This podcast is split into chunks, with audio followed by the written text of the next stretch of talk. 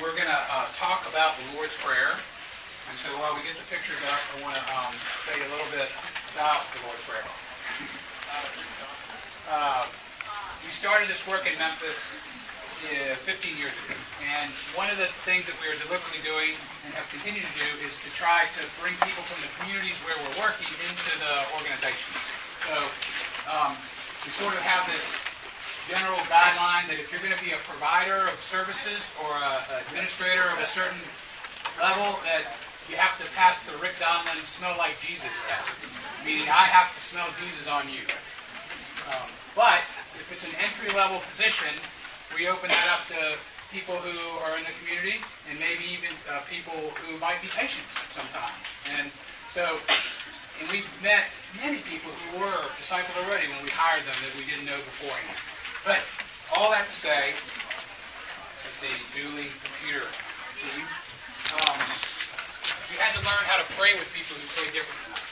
Okay, and so you can imagine if we rotate the prayer duties that sometimes there's different styles of prayer, right? And I've learned some things over the years about how, particularly African American people sometimes pray. I'm going to tell a story while I get the computer up. I helped a patient, a family with their elderly the grandmother of the family to die and to do the right thing and to provide care for her if we were going and not to do too much, if you know what I mean. And so I got invited to the funeral, I think as much to sort of provide cover to the family that had chosen to do the right thing. And I thought I was just going to go and assume to pay my respects, but I actually got invited up onto the podium.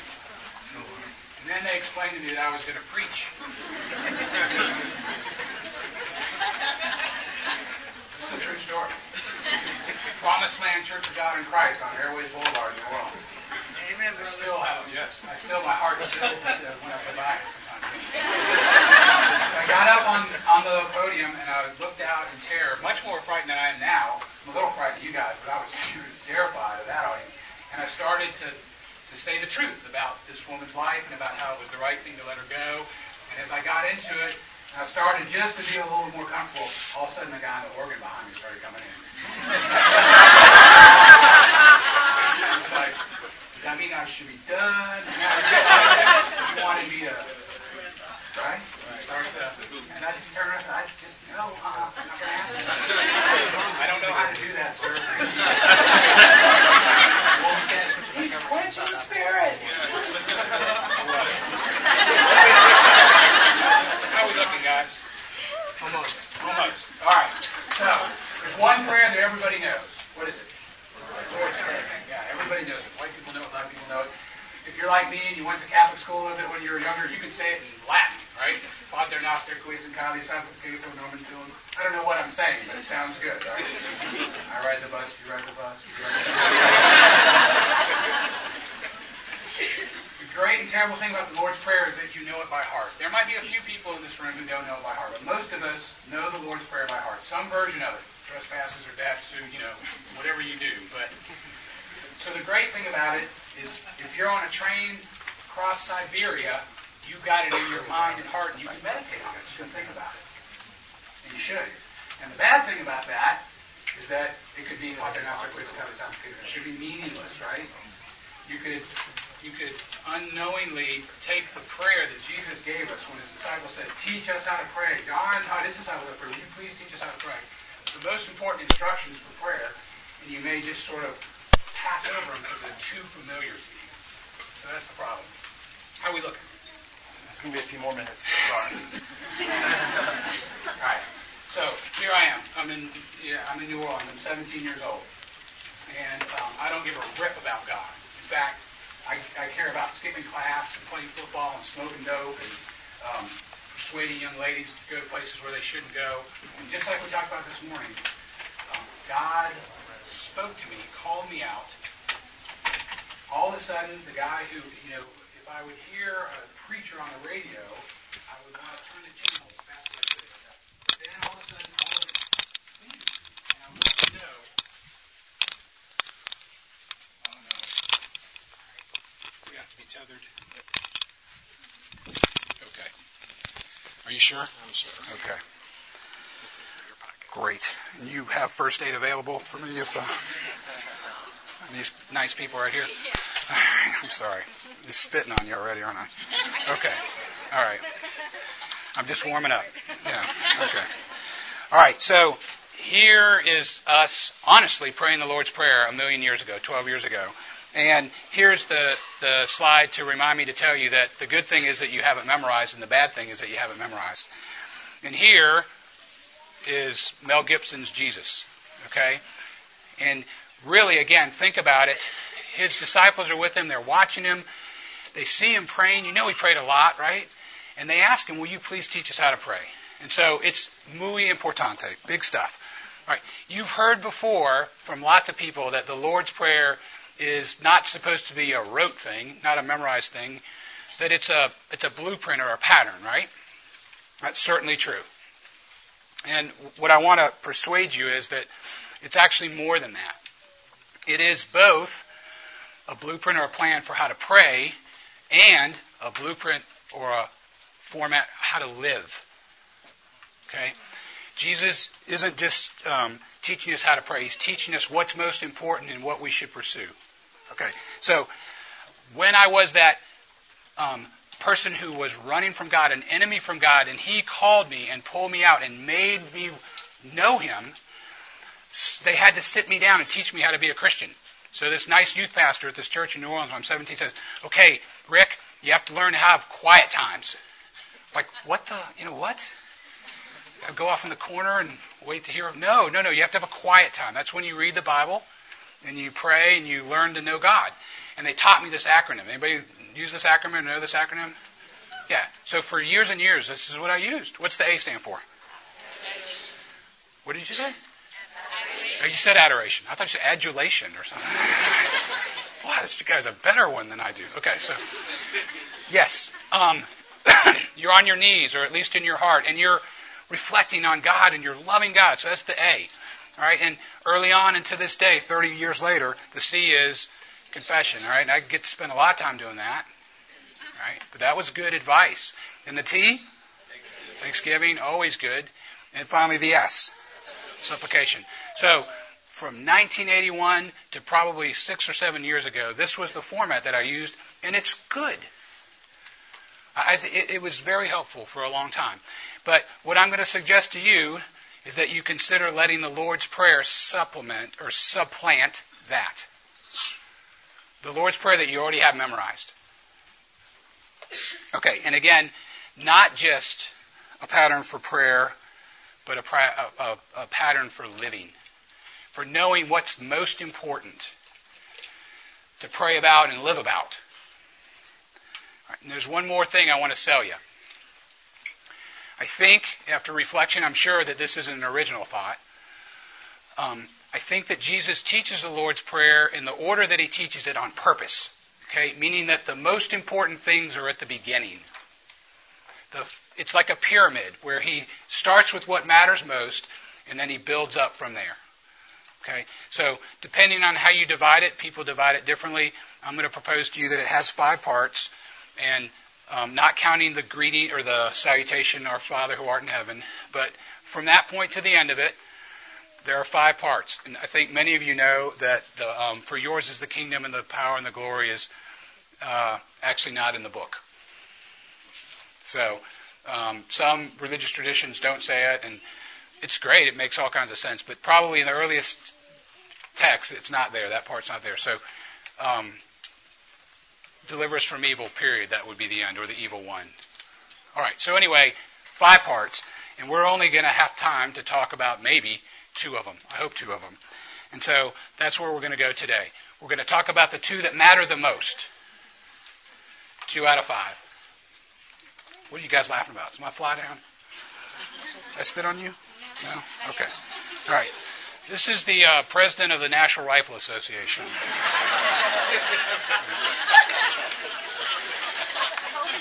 May he rest in peace. Moses. And here's why I have a picture of Moses. I want you to think about the Ten Commandments, the Decalogue. All right? Again, this notion, like the pyramid, the most important things come first. The first 4 commandments of the Ten Commandments are about God. Right? You shall have no other gods before me. You shall not make an idol. What's the third one? You shall not take the name of the Lord your God in vain. Fourth, keep the Sabbath.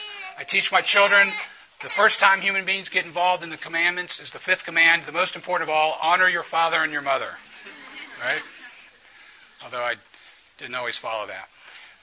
It's the same with Moses as it is with the Lord's Prayer. It's when the disingenuous religious teacher asked Jesus, what's the most important thing in the law? He said, first, love the Lord your God with all your heart, mind, soul, and strength. Then, love your neighbor as yourself. God first, God first, God first, then people, then us. Same pattern. Okay. So, number one. Our Father who art in heaven, hallowed be thy name. Okay, here's what I propose to you as the bottom of the pyramid, the most important thing for praying and the most important thing for living, and we don't know what it means. When's the last time in the use of the English language you hallowed anything? Right.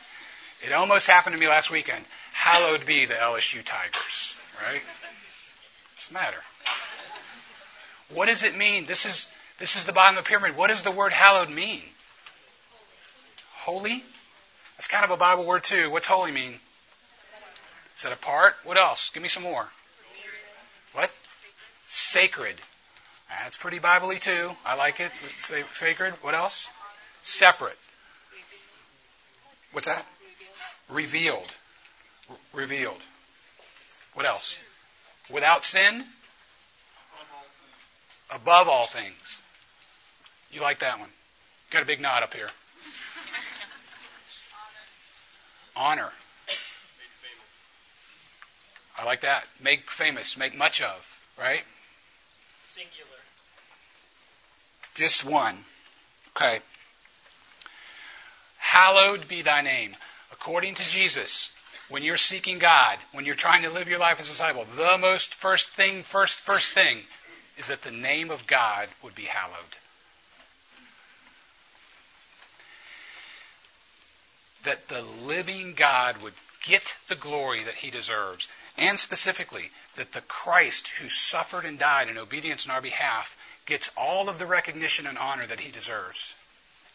That the name of the living God is set apart, holy, sacred, all the things that you said. That the Lord gets what he deserves.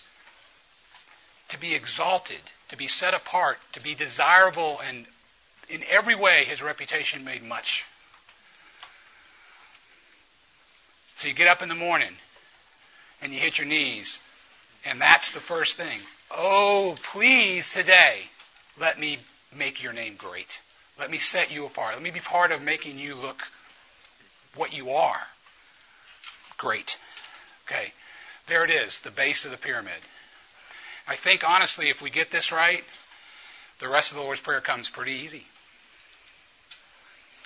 That's your goal. All right, and we talked about this. What does this word mean? To make greater, to honor. Any English majors in the room? It's in the Oh, you raised your hand. You wish you didn't, huh? Okay. It's in the passive subjunctive. What does that mean, teacher? You can say, I don't know. I'll tell you. She doesn't remember. Does anybody else remember? All right. We're not saying, God, you honor your name. We're saying, really, oh, that it might be that you would be honored. That the honor would come to you. That it would come not from you, but to you. That's the first driving part of our prayer life and our life. Okay. This is not the cover of the Dutch Master's cigar box, all right? These are some really smart Presbyterians. And that's a tautology, right? All Presbyterians think they're smart already. But the Westminster Catechism, year 1642, it has these series of questions. So the question number one is, what is the chief end? What's the main purpose? There's some Presbyterians. What is the chief end of men?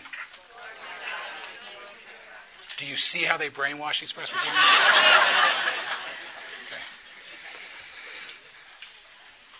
The chief end of man, the purpose that you're on this globe for is to glorify God and to enjoy him forever. John Piper puts a little twist on it. And you glorify God by enjoying him, which is true too. This is the same message of the Lord's Prayer. This is what we're made for. This is where we actually are going to get our joy and our purpose. Again, it's this paradox that Jesus teaches us over and over again. Like, is you give up your own making much of yourself, which is our natural default, and you turn to making much of God, He reveals Himself to you, and you begin to get pleasure and enjoyment from that and from Him. Okay, so it's supposed to be about God, but we make it about us. Or actually, what do we make it about? Me. Okay. Told you I'll have lots of kids. What are you who needs proof about the fallen nature of humanity? Just have some kids, right? We are all selfish.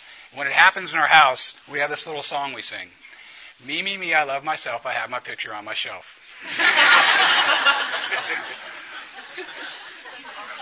It's not awesome, but it's funny. And it's true, right? This is a picture that I love. If you love it, you can just go to Google Images and put in Adam Neckbeard, and it comes up. Okay, so.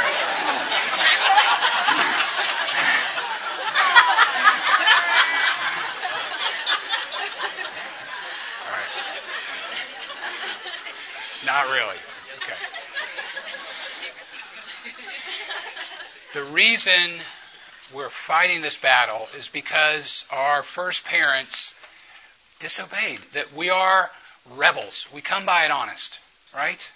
The temptation that Adam and Eve faced is really nothing more than a twist on the temptation that Lucifer succumbed to. You remember the story in Isaiah 14?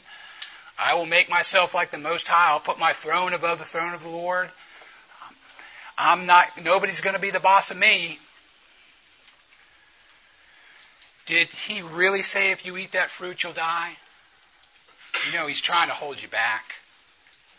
It's not really what's going to happen. He's trying to hold you back. If you eat it, you'll be like God. I want to be God because I'm the son of Adam. I like this picture too. This is humanity right here. Our natural default is to want to make much of us instead of God. It's slavery, right? It's an idol that crushes us eventually.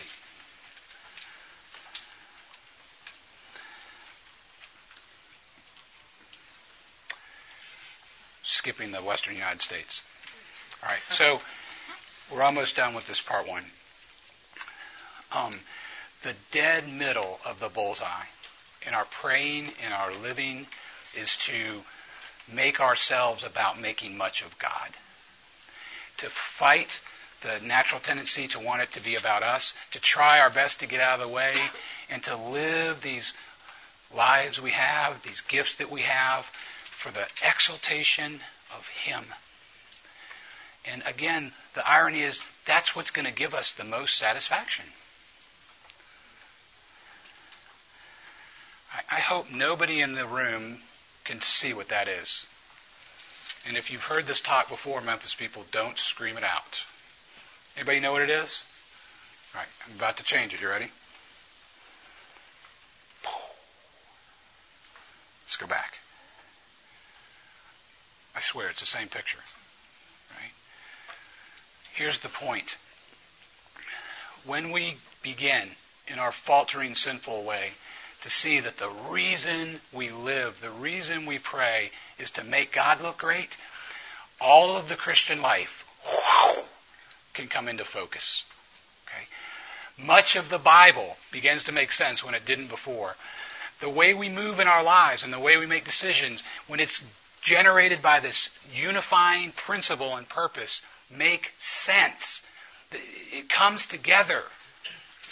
When we get it, that that's what we're here for, we can get what we're supposed to do next.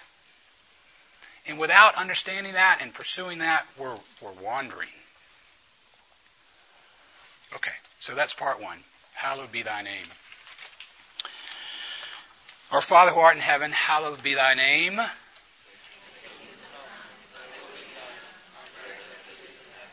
Do you hear that? It's poetry, isn't it? You're the couplet, thy kingdom come, thy will be done on earth as it is in heaven. So, number two, we just said it. I want you for a second to think about you or Peter and James and John and Matthew and the gang. You're being tutored by Jesus about prayer. And he says the second thing, once you get the fact that making God look great and him being hallowed is the main thing for you to get out of bed every morning, put your sandals on for, the second thing is to pray to God, to ask God that his kingdom would come and his will would be done on earth as it is in heaven. Right? You're living in first century Palestine. You're, frankly, an oppressed people. Right?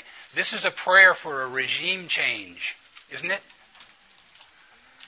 This is saying, we're asking you, God, for the rule and authority that you have in heaven, the principles, the justice, the prosperity, the joy, those qualities that exist under your right rule in heaven, please bring them to earth now.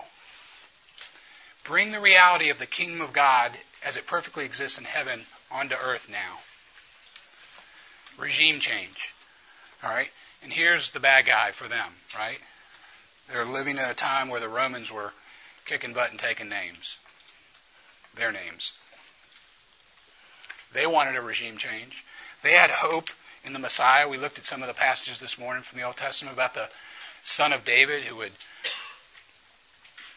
resurge, would bring Israel back to its greatness. We have regime changes here. We just had one 2 years ago, and George Bush is back. He's got a book back, but thank goodness it's usually peaceful. It's always peaceful in our country thus far. But 2 years ago, the guy on the left and his guys got voted out. And the guy on the right and his guys got voted in. And so the guy on the left who used to decide who get to be the bosses of the department of this and got to decide who would join the Supreme Court when there was, got to direct the legislation, he's gone, he's out, and there's a regime change with a new guy who has different views. It doesn't matter whether you like one guy or the other. So what happened? We just had another election, and some people want another kingdom to come or something. This is fundamentally, and somebody asked me after the first session if I had a gun in Binghamton. I have a pellet gun, which if we have time, I'll tell you the stupidest thing I ever did where I went to confront an intruder with my pellet gun. Bad idea. I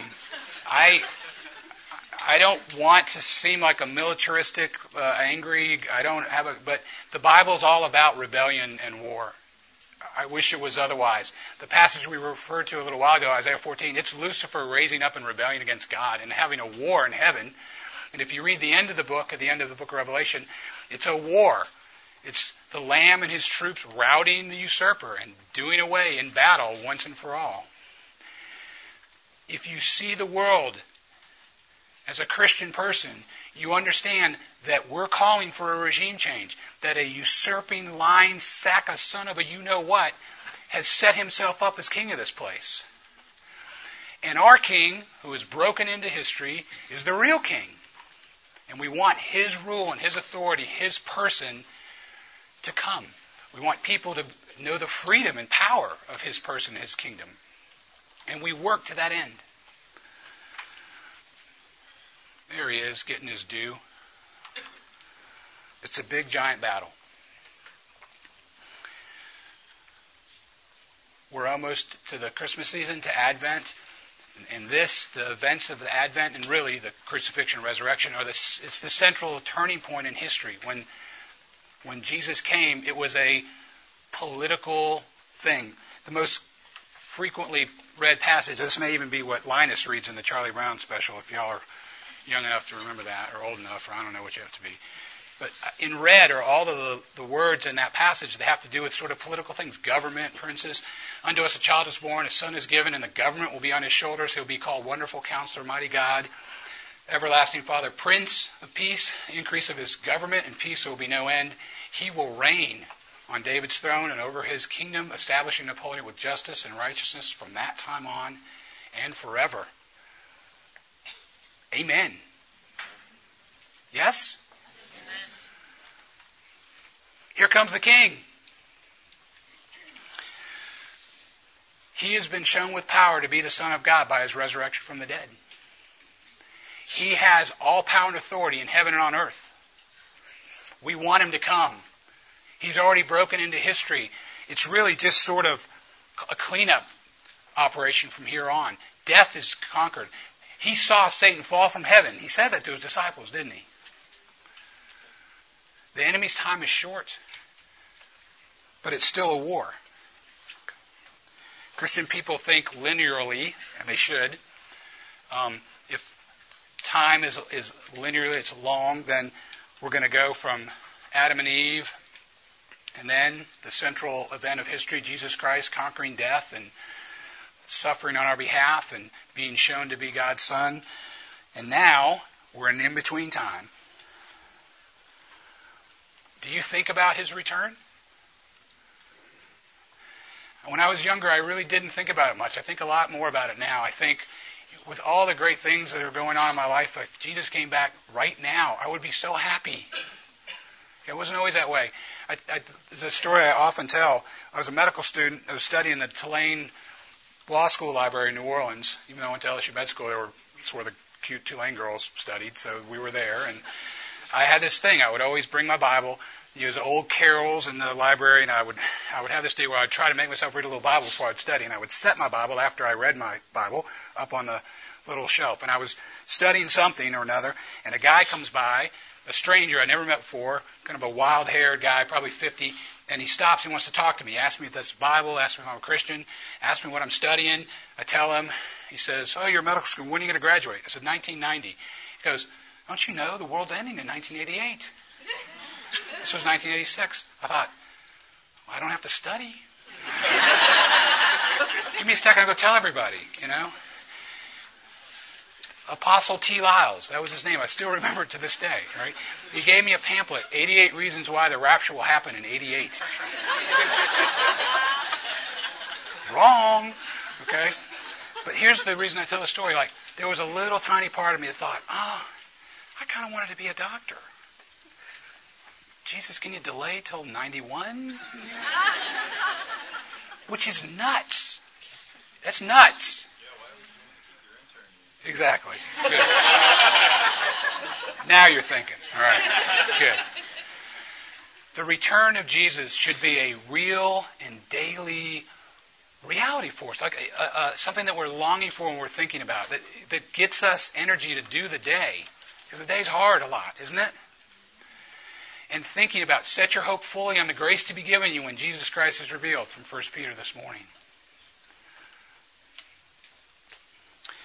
So, it's hard, I've said this before, you can't really get Google Images good for Jesus returns, right? So, get ready, this is the best I got. There he is.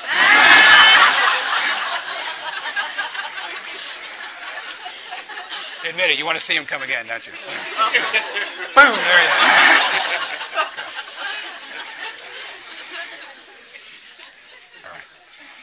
is. All right. He's coming back. All right. And when he comes back, the fullness of that prayer, your kingdom come, your will be done on earth as in heaven, the fullness of that is going to be real. All right.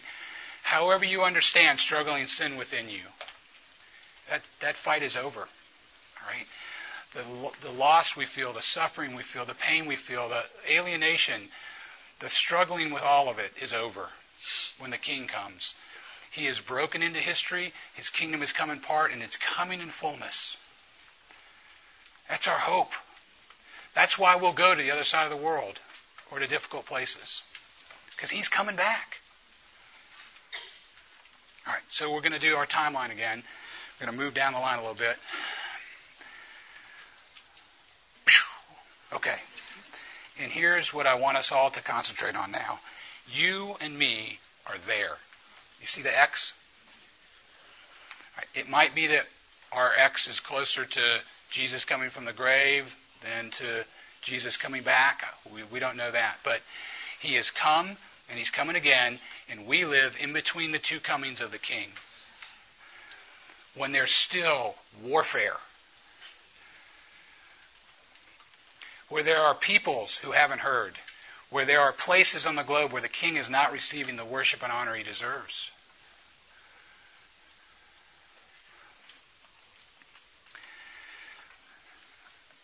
I got some pushback for speaking ill of Joel Osteen this morning, and if I offended some of you, you need to rethink your position. All right. Fundamentally, that sort of teaching puts the X on the other side, meaning it makes us think that Jesus has already come, that all this terrible struggle has already happened, and that it's already heaven, and that the sole reason we have this relationship with Jesus so he can anoint us and bless us and give us good things. That will come if you're faithful. But it's not now. We're at war. All right. Here is an unmitigated bad guy, right? You might get mad at me hating on Joel Osteen, but no one's going to defend him. Right? There are many people, certainly in this room, who know more about European history than me, but the Germans were defeated in World War One, and they got really bad reparations put against them. And the German people were beat down, and it happened in the 1920s and 30s that there was a fertile ground for someone like this to stir the German people up. All right, and the German war machine was rebuilt, and after lying repeatedly about their intentions, the Nazis invaded all of Western Europe and beyond. And they used a really scary new form of warfare called Blitzkrieg with tanks and troops, and they wiped up the map. They knocked out Belgium very quickly. There's all the jokes about how many French does it take to defend Paris. Nobody knows. They've never tried. And those sort of jokes. That was a joke. There was no way initially to defend against. I think I have a picture here, Battle of Dunkirk, where the English were basically pushed off the continent into the English Channel because the German army was so fierce, so destructive, so powerful. They did things that had not been done in European war before. When they couldn't get the English to surrender and they weren't able to invade England, they began to bomb civilian cities and kill civilians. It wasn't common practice at that time. It became evident within a few years at least. Sorry.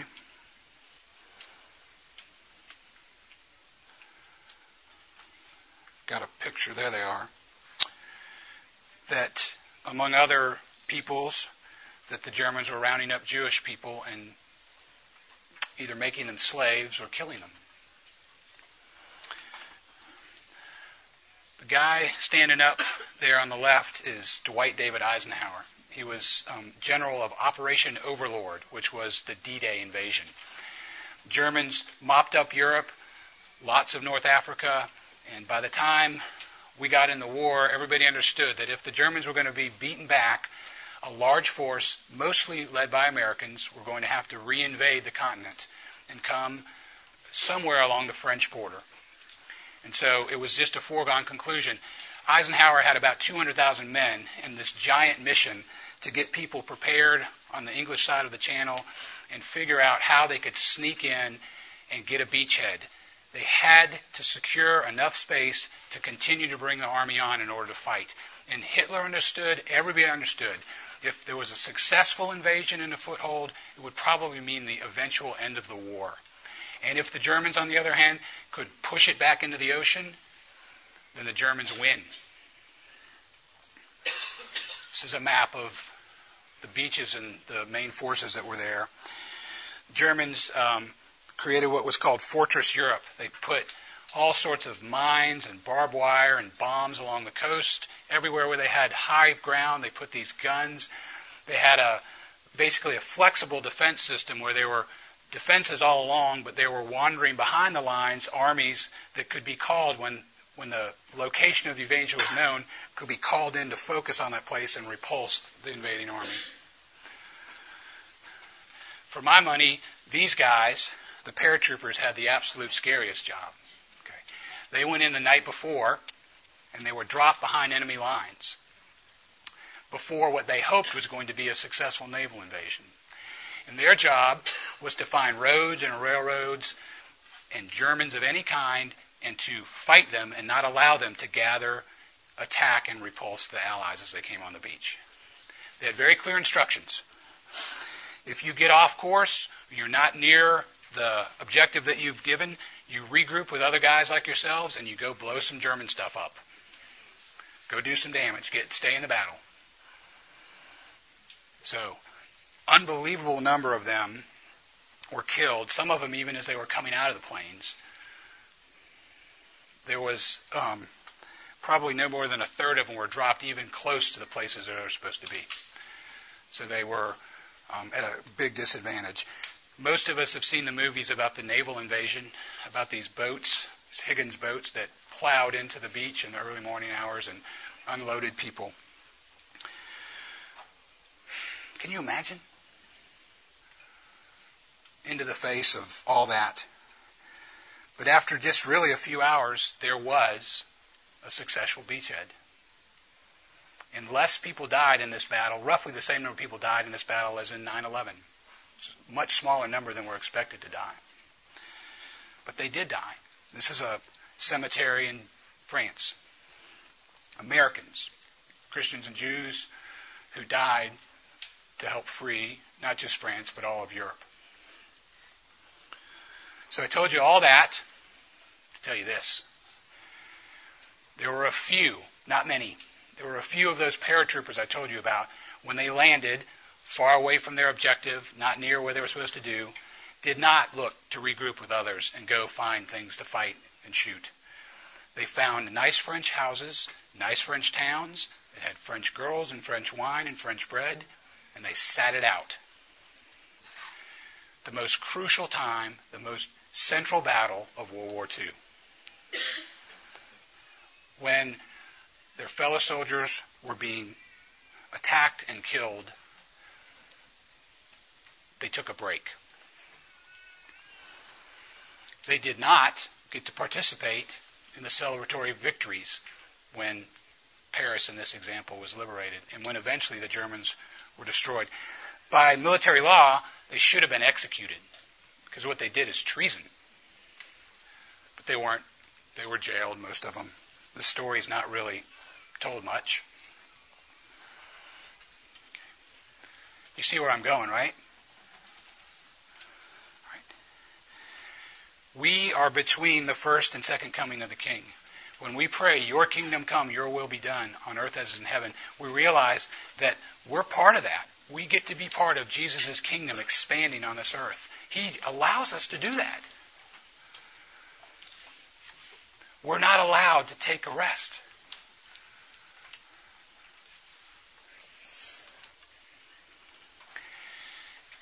It's not Eisenhower. It's King Jesus.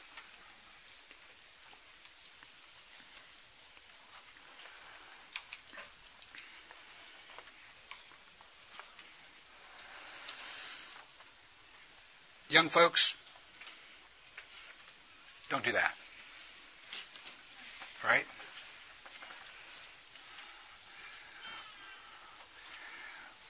We were already sort of not doing so well, my generation older. We need you. Okay? We need young people to recognize the battle for what it is and engage in it.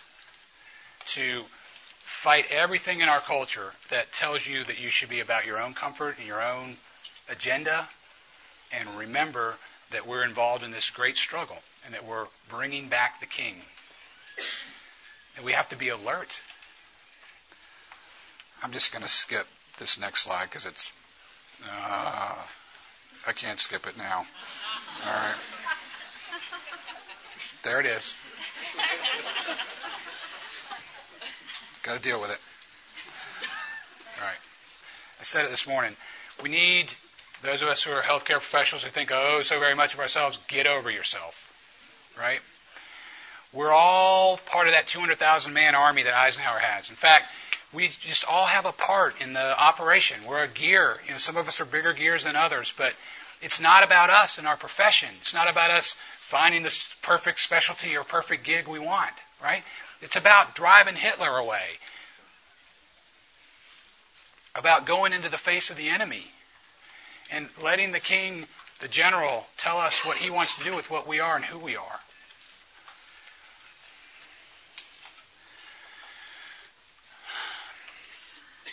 Golly. Not this recent match, but the year before.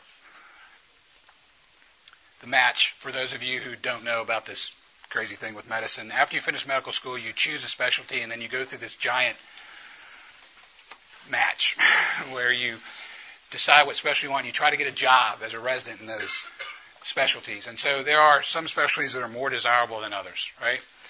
It happens that at the University of Tennessee where I live, where I've been involved in the CMDA chapter, out of a class of about 150 2 years ago, 24 of those doctors decided they wanted to be radiologists. All right, so we need some radiologists, right? The truth is we need about 3% of the physician workforce to be radiologists. And it's great to have Christian radiologists. It's good, right? Okay, for some reason that year, not 3%, but 17% of the students at UD wanted to be radiologists. It's probably just a coincidence, right? Just like every oxygen molecule in this room could go in that corner and we'd all fall over dead, that could happen. It's possible. There's two reasons why some of those students, at least, many who, by the way, proclaim to be disciples of Jesus, two reasons why that was the career choice for them. And what are they? Money, lifestyle. That works fine unless you're a slave of Jesus Christ. If you are a slave of Jesus Christ, then it's stupid to make choices like that.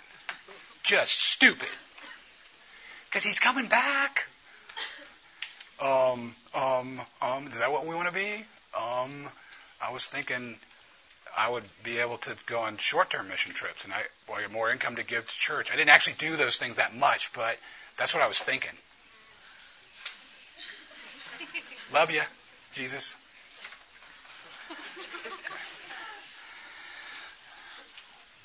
In the midst of this battle of longing to bring the king back, we really are not allowed to think in these terms, right? It might be some of us are called to live this sort of existence, but it certainly shouldn't be our default.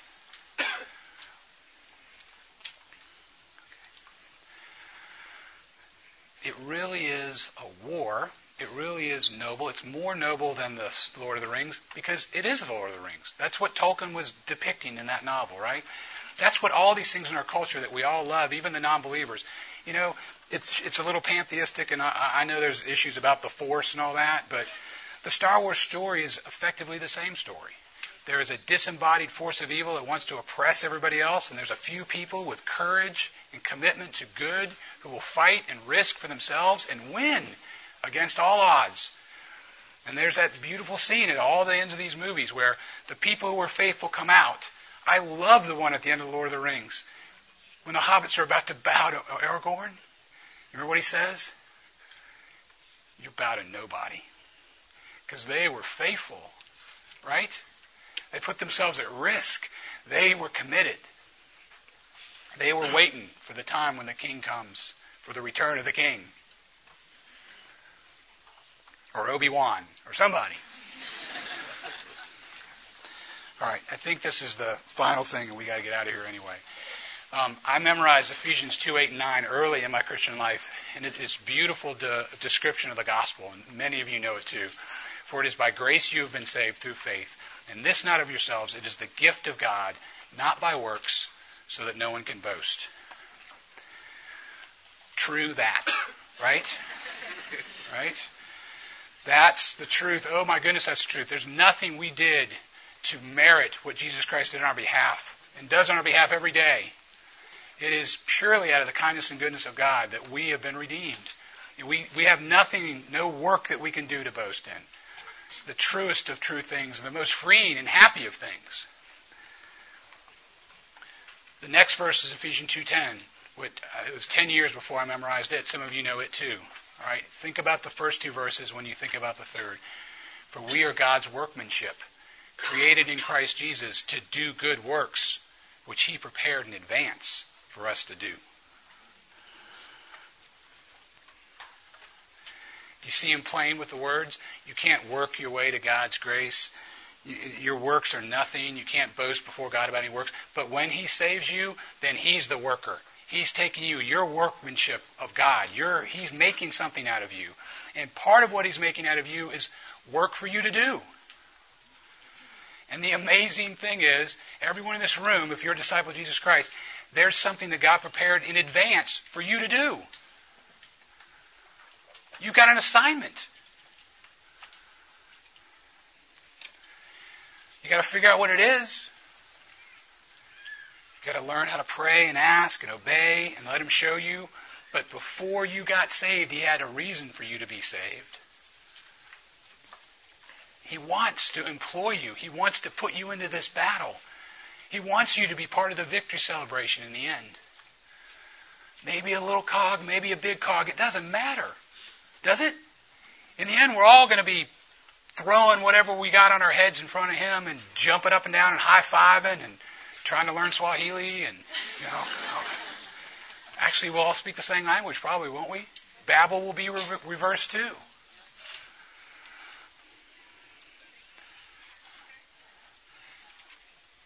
The very best thing that you could imagine using your American mindset for your life is nothing compared to what God would have for you. He has something for you already. When we pray, your kingdom come, your will be done, we're also praying like, and show me what's my part in it, please, and let me do it.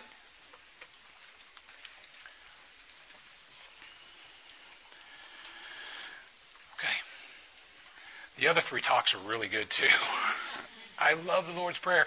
This is the argument I was making with you earlier. If you could break the habit of whatever you're using now for a time, in your devotional time, and think about and meditate on these truths in the Lord's Prayer, they're just really life-transforming. Understanding the interaction of the praying and the doing and the purpose and what we're about. It's great. Okay. That's my contact information. We got 5 minutes. Does anybody want to say anything or ask anything? Or?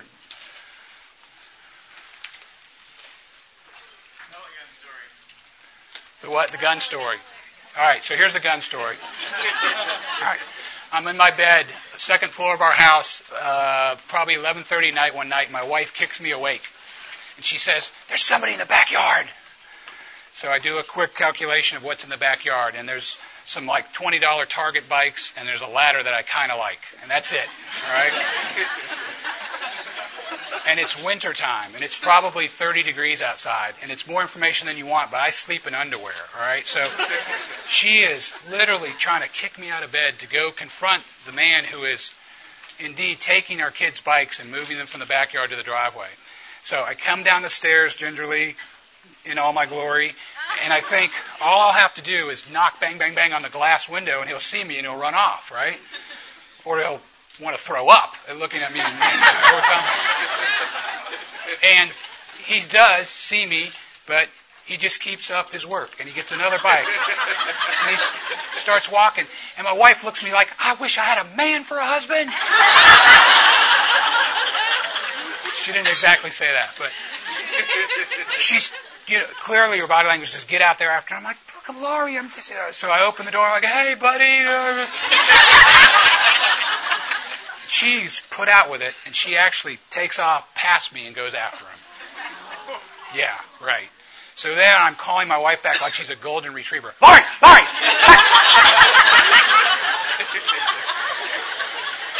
She finally comes back, and she is... just unhappy with me. And there's nothing I can do. I'm like, all right, I'm going to go get dressed and drive around the car and I'll get the bikes back. You know what I mean? So I just went through the motions. I went, all right. And that was just not a good way for that to end. All right. 2 nights later, it's earlier, 10:30. She's up in bed, not asleep yet. I'm downstairs answering email and I hear the gate open and he's back.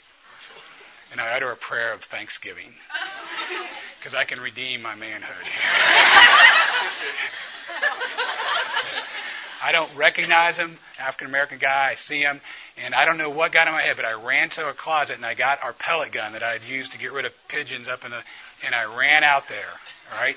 And I made sure I spoke real loud under the window where my wife was. Hey, buddy! And he begins to tell me that his dog was lost, and he was looking for his dog in my backyard. Yeah, so... What did I do next? We could actually ask it in 2 ways. What should I have done next? And what did I do next?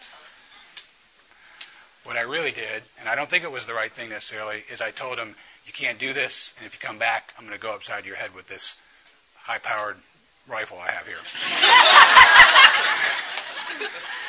And he left, and he never came back. But I went back upstairs. Yeah. I think probably I should have figured out what he really needed or what he wanted. Yeah. But that's the story of the Pelican. All right. Hey, we got to get out of here. I think somebody's in here at 4 o'clock. Yeah, thanks.